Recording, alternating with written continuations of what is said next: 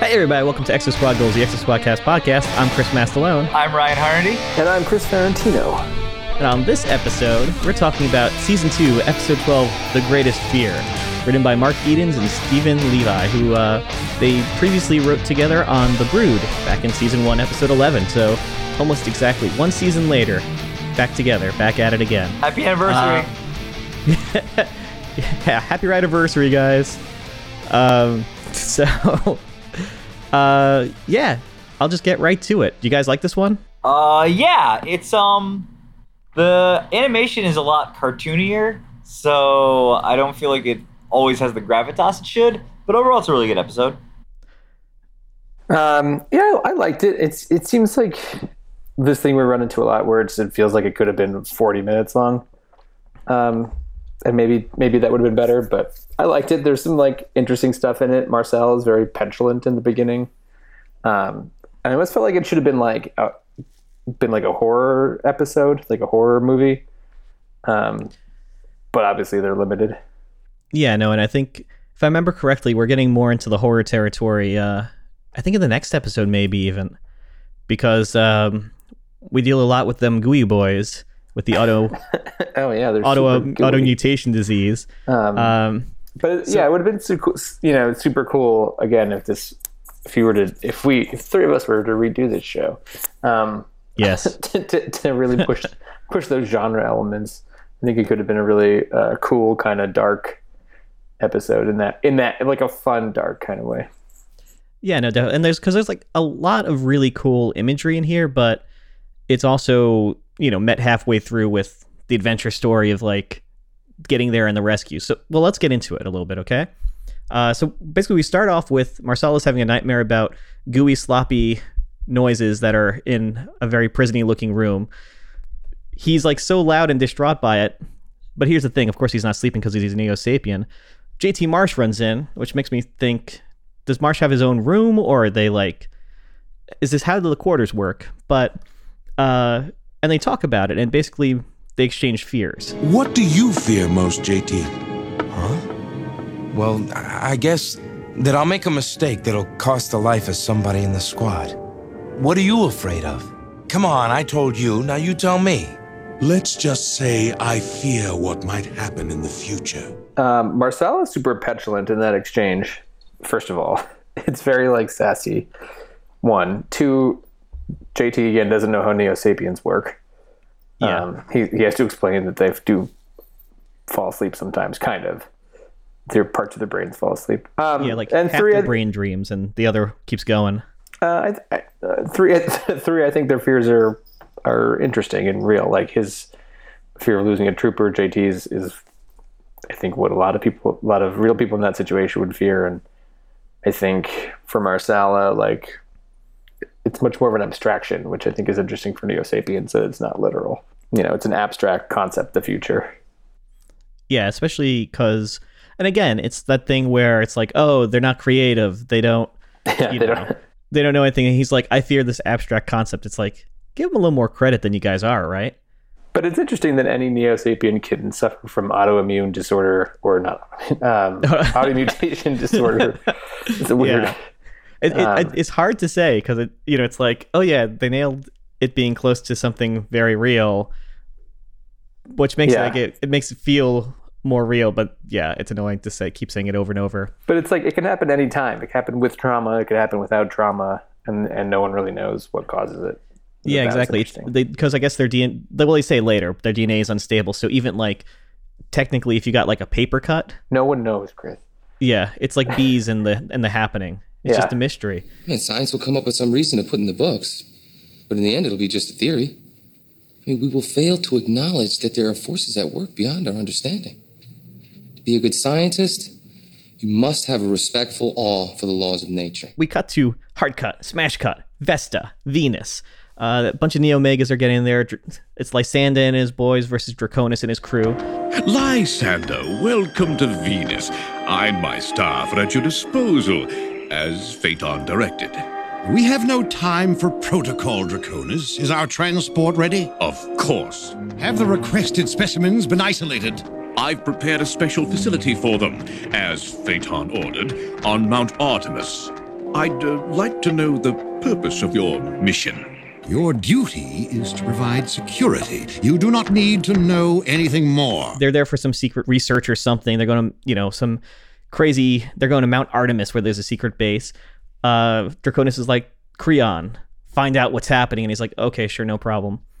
Meanwhile, the Exo fleet is doing recon on Venus because they're going to do a uh, one of them invasions coming up.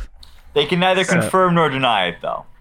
Yeah, yeah, exactly. James is James asks them. It's like, so is this happening? And they're like, We're here to do a complete recon of Venus. We've got to locate every Neo base and troop concentration and report back to Exofleet. That can only mean one thing. Exofleet's getting ready to liberate Venus. I, uh, can't confirm anything. JT Marsh being all coy. So, though there is a great moment here, and it harkens back to the last episode where uh, a patrol comes to fight him on when they're coming into the atmosphere, and uh, you know Takagi's pursuing the last guy, and Marsh is like, Let him go, Takagi. Break off pursuit. We're here to look, not fight. Hey, can I follow orders or what? Takagi, only you can show off by not showing off. So it's like, oh, he learned. He's part of the team now. Suck it, Seth Rogen. So yeah, they're doing recon and there are all these things. James is super eager to get revenge for his mom and dad. Basically, the Neo Sapiens have all the bases set up. Exofleet needs to find out where they are and what they're doing. And it go- all goes pretty well until Bronsky gets involved.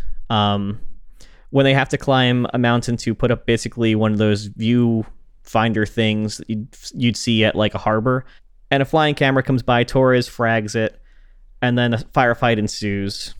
And yeah, Bronsky really does not like walking. We learn. We learned why he joined the Exo fleet because he Yeah. did not want to walk. Man, why do we have to lug this junk up the mountain on foot? That's what E-frames are for. If I'd have wanted to walk, I'd have joined the infantry. Can the complaints, Bronsky, and keep climbing. There's also a great line in there that, again, kind of like rooting for Hollis to get like killed. It's Christmas time in Hollis, Queens. There was the guy, the third guy who was like the red shirt with them, and there's a line where they look at this, you know, I think it's like uh, Fort Elizabeth, and Bronsky says, It's kind of pretty. You wouldn't even know there were any Neos in it. I'd know. man, this guy's such a dick, you know? Anyway, they get into it. Bronsky falls off a cliff, falls 30 feet onto his face, gets up like nothing happened. Uh, JT goes to save him. His frame gets hit, so, you know, he's down, trying to get his engines back online. A bunch of tanks are rolling in. Marsala uncloaks. Blam! Frags those tanks. Saves JT, but he and Nara are about to get captured because their frame gets hit on takeoff. And of course, James comes and he saves only one person, and it's not Marsala. I don't know. I can't really hate on James for trying to for, for prioritizing his sister. I don't see that as like uh, problematic. I thought the whole scene was interesting because I kept thinking that somebody else was going to get captured. First, I thought it was going to be JT, and then I thought it was going to be first. I thought it was going to be Bronsky, then JT, then then Nara, then turns out to be Marsala. It was like everyone kept getting hit, which that was I thought it was a fun little sequence. yeah like it, it kept you it kept upping the stakes a little bit like the mission kept going worse and worse and worse um, of course from a bronsky fuck up I did I did write down just bloody cloak. yeah Um, right it's like you have cloaking, just cloak. Just Yeah, you- there's no like it's you know it's not like diablo where there's like a cooldown on your cloaking ability it's like you know it's you could just do it again man yeah. like which again raises the question why jt marsh doesn't just use the sunburst like just keep smashing that button over and over again exactly. Yeah, so they capture Marsala. There's tensions back at the, the rebel base. And Kaz stands up for Marsala, being like, You should have pulled Marsala out when you picked up Nara. There was no time, and I couldn't risk my sister's life to try and save Marsala. You just didn't want to try because Marsala's a Neo Sapien. and then the Leon comes over and, uh, you know, drop some of that cold blooded knowledge about how, you know, if they interrogate Marsala, he'll give away the invasion. So they have to basically blow up the base with Marsala in it. And, you know, we get another one. So at this point, it there's a very clear theme of the episode The Greatest Fear is playing off of all the people's fears, right? So you have like JT Marsh doesn't want to let his crew down, and what happens? Everything goes wrong, and he's gonna have to basically go and blow up the base with Marsala and, and he accepts the responsibility. You know, they get all the fusion packs and they're like, we're going to blow this thing up. Marsala fears the auto mutation disease, which we're going to get to in a second, and he in the future and all this stuff. Bronsky fears walking. You know, uh, James fears losing his sister, and all these actions happen because of their fears and their insecurities. And I don't know. I thought that was like a really kind of cool theme that was running through it. Did you guys pick up on that, or am I just like a crazy person? Uh, so I definitely didn't pick up on it until you said it, but now that you said it, it's a very good ob- it's a very keen observation. Um, I'm I'm right on that one. Um, I that's a very good observation, Chris. You're very astute. You're the best. You're the best of us. Did not e- did not even come close to thinking about that. I actually thought at the end of the episode, I'm like, why was it called the greatest fear? Real thought I had. Well, I hope I. Uh, well, if if this podcast did any, anything, I'm glad I helped clear up this episode title a little bit. To your to your supposedly knowing co-hosts. um, well, usually, to be fair, somebody says like, "Well, my greatest fear is losing." You know, they all would have said the title of the episode. Like, I I got the JT stuff and I got the Marsala stuff, um, and the James stuff. Like, I already I already get that. Like, I don't think. You know, this episode doesn't necessarily express that he's afraid of losing his sister or that she's afraid of losing him. But it's it's nice to know that it's involved in the episode. Yeah. It's kind of like in the last episode when JT looked out his window and was like, "The first step," and it was that was like the entire scene. That's what I'm expecting. Like the biggest orgy. Like that's you'd hear that in You, the you mean you mean the uh, the Simbaka origin story? yes, exactly. Why are there so many naked people here? That's because this is the biggest orgy. no, They haven't- you fool! It's in we must have the biggest orgy. It's in space. They haven't, they haven't quite figured out anti gravity, so like naked Yeah. people floating into you.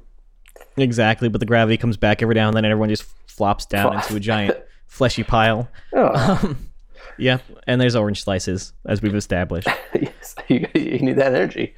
Exactly. So, so at the end of that scene, um, Nara is just like, "You guys are gonna leave Marsala to die. Peace." Gets into his, her little like recon frame and just like takes off to go save him. Meanwhile, back at the base, the Neo Megas are up to something really kind of fucked up, and it turns out they're doing experiments to try to cure automutation disease, presumably to save Phaeton. Now, why Phaeton didn't keep this on Earth where he can monitor it and like, you know, really kind of keep it under wraps? Don't but like, know. why does it need to be a secret?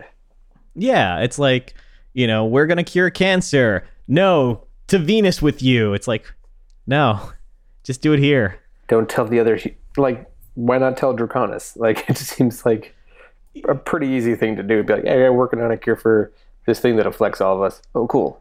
Yeah, Uh, the thing use- that will use my eventually kill you. So, yeah, so I totally agree with the I totally agree with the practicality of like, yeah, this should be like a known project. But I do like thematically, like when you consider a World War II allegory, like now we're into like the weird science shit, which is really great, which is really great because like the Neo Megas are working on like weird, like Phaeton is ordering these like really bizarre projects to be launched to like win the war. And uh, it's I think it's it's a nice uh, it's one of my favorite parts of World War II lore, so I like seeing this part that in Exo Squad. well, it goes back to kind of what they were saying. How, you know, like this is more Phaeton's war at this point because he's devoting a lot of resources now to basically saving him because he, in his mind, he can't win the war unless he's there. But yeah, no, it, it's it's kind of cool. There's a lot of fun bureaucracy stuff in here too, where Draconis is like, I demand to know what I am protecting. You don't have the authorization or the intelligence. I'd hate to have to tell Phaeton about your unfortunate laboratory accident. I, I just like that there's like so much you know dissent and discord amongst the Neo Sapiens. That that that's kind of cool to see. Like there's you know there's more battles going on besides just the humans and the Neo Sapiens. It's Neo Sapiens are fighting within themselves as well as the humans fighting within themselves. Yeah, and there's there's a good part in here where, you know, eventually they re- the Neomegas and uh, I always forget his name, Lysinda or that's not how you say his name at all. Lysander. it's uh, I think uh, aren't all these guys from um from uh Antigone? Maybe, yeah, probably. I know. I think Creon and uh, yeah, because I think Creon and Lysander are both from um are both from uh Oedipus. Nice. That's interesting. Now look, now look who's coming through with all the revelations. So, so we here we get to like the creepiest scene. Well, the second creepiest scene of the sh- the the uh, the episode, where they're like, okay, what we're doing is we're trying to cure automutation disease, so AMD. Let's just call it that. And so Draconis is like, okay, well, Show me what you got. I want to see what you got. they drag out a gooey boy and they have the serum and they inject this, just a little bit of him because and they're like basically look the tiniest little drop i mean the, the goddamn smallest little bit of the serum can like totally fuck up your shit so don't mess around with it and draconis's first thought is that Then the mutating agent could be a devastating weapon against Terrans or Phaeton and his supporters when the time comes. He's getting ready to kill Phaeton. yeah he's got his secret base he's got his like super chemical weapon you know it's crazy um so this the thing in question is they inject the gooey guy and he f- takes on his like original form for like a second and then like four or five like separate hands and arms like kind of come out of his chest and he's screaming before he turns back into like a gooey blob and they're like oh didn't work take him away boys and it's like super fucked up I thought it was pretty. I mean, I thought it was super interesting, and that's why I thought this like horror aspect of it was like a really fun angle to explore, and a little like a little bit different from what we've seen before. Like, you know, it kind of like um, you know, the end of Terminator Two, when the guy's in the like molten met steel, you know, and he's turning into all the people he's been before. yeah right You know, it's pretty. It's it's pretty creepy. It's a pretty cool idea that they're playing with. Uh, it's it's not unlike the like Qyburn scenes in Game of Thrones, where like it's this weird mad science detour in an otherwise pretty straightforward like science fiction epic. Like it's it's a much messier story than the ones they usually tell. Yeah, and I mean this definitely marks our first foray into kind of the weirder side of the show, like where they make crab people and like gooey monster men and stuff. Um, the crab the crab people I'm not on board with, but I but I I don't mind a little bit of a diversion once in a while. You know, Yeah. like I don't can't think of it as a show, but like you know, you're like watching a show and then they do maybe you know like a little bit more of a noir episode or a little bit more of a, a genre episode, and it's like a fun thing that's not really where I want this show to go. I don't really want it to be about gooey guys or like even like what's been fun about Game of Thrones so far is that like there's magic, but it's not really super useful so far. yeah, you know. there's there's definitely a sense of um, it's reality with a couple extra like tinges of something fun, as opposed to, you know, well even like you look at uh, like a Lord of the Rings. Yeah, there's like magical stuff, but a lot of the things they deal with day to day are like I'm hungry, my feet hurt, you know. Or like even I mean this is a might be a weird thing to praise, but in the uh, Star Wars prequels, um, you know you saw the Jedi get you saw the Jedi get overrun by uh enough guys with blasters. Yeah. You know, which is like, oh, they're not superhero. You know, they're not invincible. They're vulnerable, and I think that's a. You know what I mean? You just can't have the magic win every time. Yeah, no, definitely. Um, so they decide to threat. Then they threaten in Marsala with becoming a gooey guy himself. But uh oh, it's Nara and JT to come save the day, and JT uses his sunburst, like eats half the base. That thing rules. Yeah, right. It literally like the ball goes out and like cuts half the mountain off. It's Well, like he he brings all the fusion packs from all the E frames to blow up the mountain, and then just stands outside of it shooting rockets at the mountain, at, which starts to crumble, and then uses the sunburst, which blows up half the mountain. Never uses the, never uses the the E frame, never uses the fusion packs, and then I don't want to get ahead of it, but like when he sees Marsala again. He's like, "Hey, I never thought I'd see you again. Phew, I, I was totally planning on killing you." He like could have gone in and used the sunburst if he had to. Yeah, I thought there was going to be a moment where you know because he tells De- DeLeon's like, "I'll do it," and he's like, "No, I'll do it." So I thought there was gonna be a moment where he like abandons his frame and hits the self destruct, kind of like on Olympus Mons.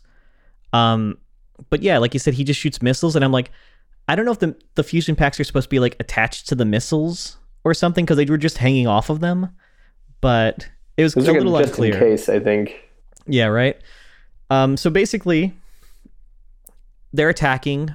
Nara comes. Nara's like murdering her way in, which is awesome. I love seeing her just go buck wild and kill people. Um, she gets in there. The gooey guy who they were experimenting on before escapes, and uh, one of the Neomegas. Is it? Is it our main guy, the uh, Lysol, or no? Lysander, I think so. Yeah. Yeah. so the Lysol man gets like trapped under some boulders, and the gooey guy just like goes over and basically dry humps his head and absorbs him into his body, which is great. And there's lots of screaming and gooey noises, and it's, it's I love that part. Um, and then he turns into a giant Neo Mega, which is kind of weird. Has a fist fight with Marsala. Nara glocks him, and they basically just walk outside. Marsh, like you said, is like, "Hey, buddy, good to see ya. Let's go home." And then, in the ultimate dick move, Marsh flies off, and fucking Marsala and Nara have to walk carrying this giant Neo Megon in their back, all the way back to the Rebel base. Yeah, but like JT is the lieutenant. Like your rank hath its privileges. Yeah, but he could like carry them. I don't know, man. I don't think that's on JT. I think JT. I think I think I think fraternization is a concern here, and I'm. I think I stand by JT Marsh's decision. I think that was an alpha. I think he's a silverback, and he acted appropriately. Yeah, right. Fucking, uh, it's it's pretty great. Um, I'm not going to compete with that. That's right on. yeah, I definitely did think that was his like little like way to go, but you still disobeyed orders. Fuck off and like just pieced. Um, so yeah, like overall thoughts on this episode, things you'd like improve or change or you know, like the horror thing. I think, like you said, it could have been great if there was like a whole sequence of that. The base is blowing up and the giant gooey guys chasing them, like eating other Neo Sapiens and stuff. Yeah, I mean it's a it's a weird critique to say that. Like I just wish there was more of it, and I wish it was like they could have explored that a little f- a little more because I think it would have been a fun like Friday night episode. Yeah, no. I I really liked it. My only complaint is that at the very uh, is at the very beginning of the episode when uh Typhonus or uh is it Draconis. Draconis is walking uh walking into the base and is complaining about the Neo Megas and his face gets contorted in like a cartoonishly like a cart like a like a Warner Brothers cartoon anger and I it's a weirdly distracting shot. Um so yeah. There are a couple like that. There's like uh it almost gets Ren and Stimpy like where it's like like you idiot like and it's just like the head gets all big and like Yeah. you know the eyes are popping out and the mouth is like crazy. The coloration on the Neo Megas kind of sucks too. Like sometimes like they just don't have uh head tattoos. Like Well, and and uh you know Lysol was you know if you look at it like last episode or two episodes ago I should say um the the Neo Megas were like like we said they looked like MPH man. They they were kind of just scrawny guys with slightly big heads and these guys are like the biggest I don't know if it's supposed they're supposed to be super smart, but they're like the biggest brains we've ever seen. Their heads are huge. yeah, they're like they're like sci-fi, like alien, alien huge. Um yeah, the Neo Megas like going back to the crab people thing. What's interesting is like the Neo Megas is like a very logical like yeah, like um like we need we should like we should invent smart people to think for us like that's a very natural like cast to develop but like the crab people thing as we'll see is a little like i don't know i can't re- it's it's like um it's like the uh, hedonism bot in uh it's like the hedonism bot in futurama you're like why would you build that like yeah. No, it, it's. I mean, we'll get there with the the you know the Neo Warrior class or whatever they are, and like, you know, and part of me wants to see that again to be like, because I you know I have very strong like memories about it, but you know, seeing seeing seeing it again, I wonder how I'm gonna like react to it. You know. Well, who's your MVP? i'm going to give it to uh lysander Um, just for that scene where Draconis is uh Draconis is sending his buddy that message, and and Lysander is like, no outside communications, and and it's just like it's it's such a good like because the Neo Megas like fill the like mad scientist role. It's such a great like I hear all moment for the Neo Megas. I, I got to give it to Marsala, I think, because he expresses his greatest fear in the beginning, and then at the end he walks out with it. So he Yeah. uh, he faces it, Yeah, he and uh, picks honorable mention to Kagi for not pursuing a Neo Sapien Yeah, like for, he shouldn't. for doing his goddamn job. Yeah, exactly. They actually make fun of him because it's like only you could brag about doing your job. Yeah.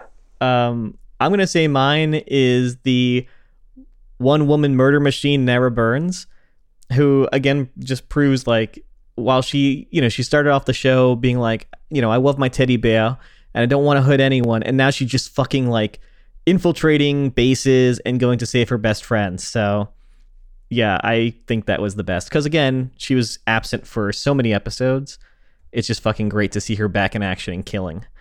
Um, I'll just run really quick. We got a couple of uh, couple of questions about the episode. Like, did were you guys just you know uh, John Ferrier, John C. Ferrier on Twitter talks about how the uh, I guess they changed art directors on the show.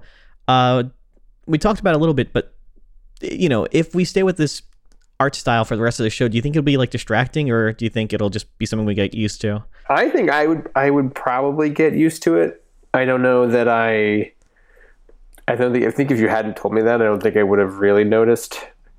Because we talked about how it, even in the beginning of season two, they changed in this episode, Yeah, or well, they changed gets- in season two. I, I guess uh, who was it? One of the guys on on the Twitter Q and A, and you know, I feel bad for not knowing, not having the name on, at my fingertips. Mentions that uh, there were a couple of different artists listed as like storyboard artists and things like that. So I know compared to the previous episodes, this one seems especially like cartoony.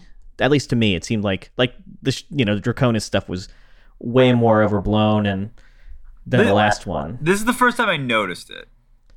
Yeah, Yeah. but uh, so yeah, so I don't know. Like I think I'd probably get used to it, but I do I do like it when it's a little less cartoony. Personally, I gotta need to be uh, dark stories every week, but I like when the animation is a little more grounded. those moments where there should be some more like gravitas, like you were saying before, it, it can be that's when I find it distracting, you know? Yeah. But you know, when it's like cartoons and or not cartoons or um combat, it's fine. Though there's one the the shot at the end with uh Marsh's frame landing to pick them up is the they basically didn't animate his frame. It's kind of like in The Simpsons where Poochie goes back home. Uh, they kind of just took the square block of his frame and kind of spun it around and made it like land. But you know, generally good stuff, right? Yeah. No, I don't- I don't think it's bad. Yeah, it's definitely it's definitely not it's definitely a good like I'm glad I watched it. I will watch it again. Yeah, it's just not in my top 10 episodes. Yeah, no, it's fine. It's a fine episode. Yeah, no, definitely. Um, we're running a little long, so I'm just gonna. I think you know, a lot of the stuff we kind of talked about in terms of like Nara Burns and uh, you know your your Draconi and Lysanderes and and the such. Um, and it's also good to see uh, DeLeon becoming the cold-blooded killer again and actually having a line for once. I think his B story picks up pretty soon though. Yeah, no, he starts getting a little more. T- I think everything kind of picks up a bit now that we've kind of got the big balls rolling, if you will. Um, I'm sorry. As soon as I said that, I was just like, "Yep, big balls, just big balls." Well, guys, do you have anything you'd like to plug? Uh, as usual, two loopy ladies on Etsy, uh, 25films.com for your videography needs. And Coca Cola. Drink a soda once in a while, it's good for you. Hey, guys, did I ever tell you about my uh, how my back started hurting? No. Yeah, it started about a week back. Um, so I got one of these Casper mattresses. Hello. No, please, that would be great if someone like that like- Stamps.com. Squarespace, build it beautiful. Uh, that's Yeah. Harnedy uh, has a Y at the end when you write that check. yeah, right. Um, but yeah, we do have a uh, a Patreon page. So if you go to Patreon and search for Exo Squad Goals, you will find it. You can donate as little as two dollars a month, maybe, if that's possible. Uh, and it would totally help. And we just like to say to our parents that we're we have jobs, mom. Yeah. I'm gonna say finally, any uh, recommendations of things that you've seen and liked? Nothing that I'm crazy about. Oh, I watched Moana again. It was really good. It's it's really good the second time. really good. Oh, if you are in New York City, uh, go see Drew Harnedy do stand up. Uh, he's really funny, and he's also my brother. Sick.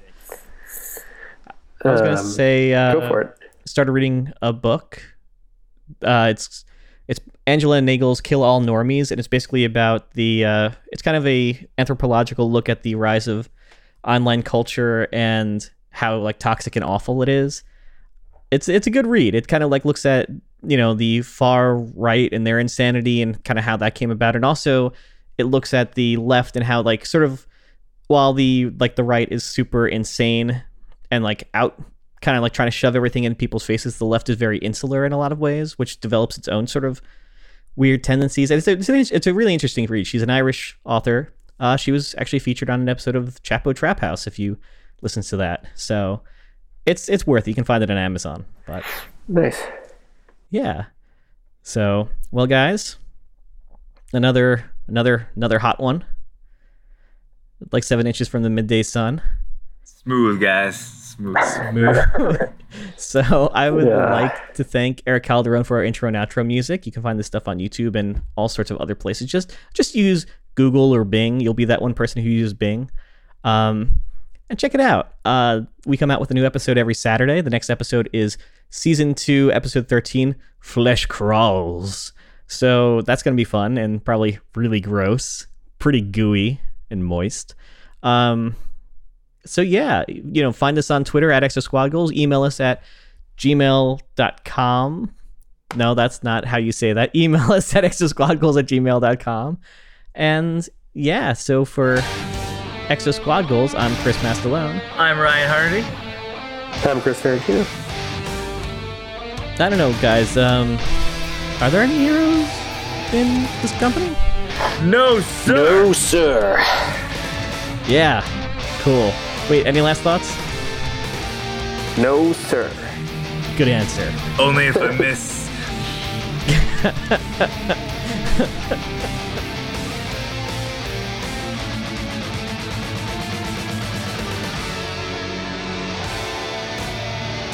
I was trying to think of a Bronsky line, but they're all like, "Did I bring a sandwich?" I can quit anytime I want to. I don't have a problem. yeah, what are you talking about? Yeah, I don't have a problem. with the Wolf Bronsky story. Bronsky's different. I got it under control. I learned it from you, Seth Rogen. Neo Sapiens cannot lie. Your drinking has impacted me in the following ways. What's everybody doing in this room? When's the briefing starting with a secret mission? Bronsky. Take a seat, Bronsky. You brought Napier and James all the way here for this? It's not even my birthday until next week. Aw, Sarge. okay. All right, I'm gonna stop recording. Yeah, That's pretty stop. fucked up.